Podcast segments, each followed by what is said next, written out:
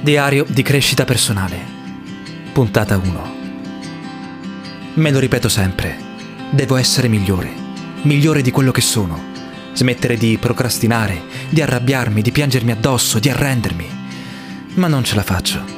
Ogni sera vado a dormire con rimorso di aver sprecato un'altra giornata. E attenzione, quando dico sprecare, non intendo semplicemente il mero far niente, bensì impiegare tutto il mio tempo nel fare cose che non mi emozionano o peggio, non mi fanno crescere. Ho cercato su internet delle soluzioni, ma se dovessi instaurare nella mia routine tutte le buone abitudini che ci suggeriscono i vari esperti, mi ritroverei a dover vivere una giornata di 30 ore, perché in fondo siamo tutti oberati da mille impegni. E allora come fare? Penso che raggiungere la felicità sia qualcosa di estremamente utopico, ma se vogliamo migliorare un po' la nostra vita, a mio avviso, è meglio frammentare il problema e dividere il percorso in diversi step, da affrontare uno alla volta.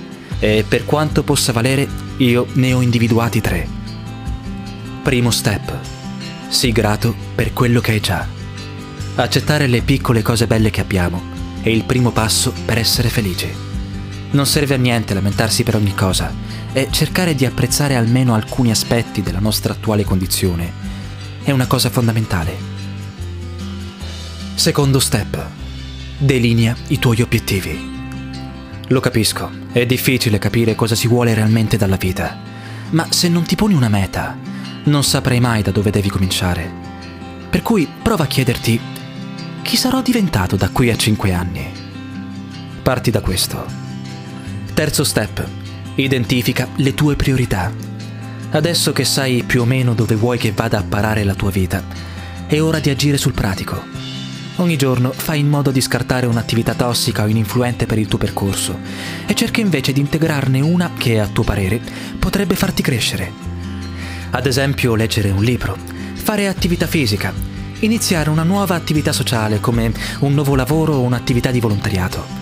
Alla fine, piano piano, forse riuscirai a raggiungere i tuoi obiettivi. Non so ancora molto della vita, ma di una cosa sono fermamente convinto. È raro, se non impossibile, che il cambiamento avvenga di punto in bianco. Ci illudiamo che un dono improvviso del cielo possa darci una svolta altrettanto improvvisa, ma soltanto col passare del tempo capiamo che non è così. E allora ci rassegniamo e siamo infelici. Voglio che lo evitiate, con tutto voi stessi.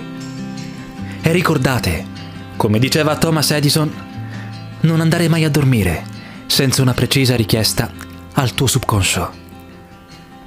Fine della puntata.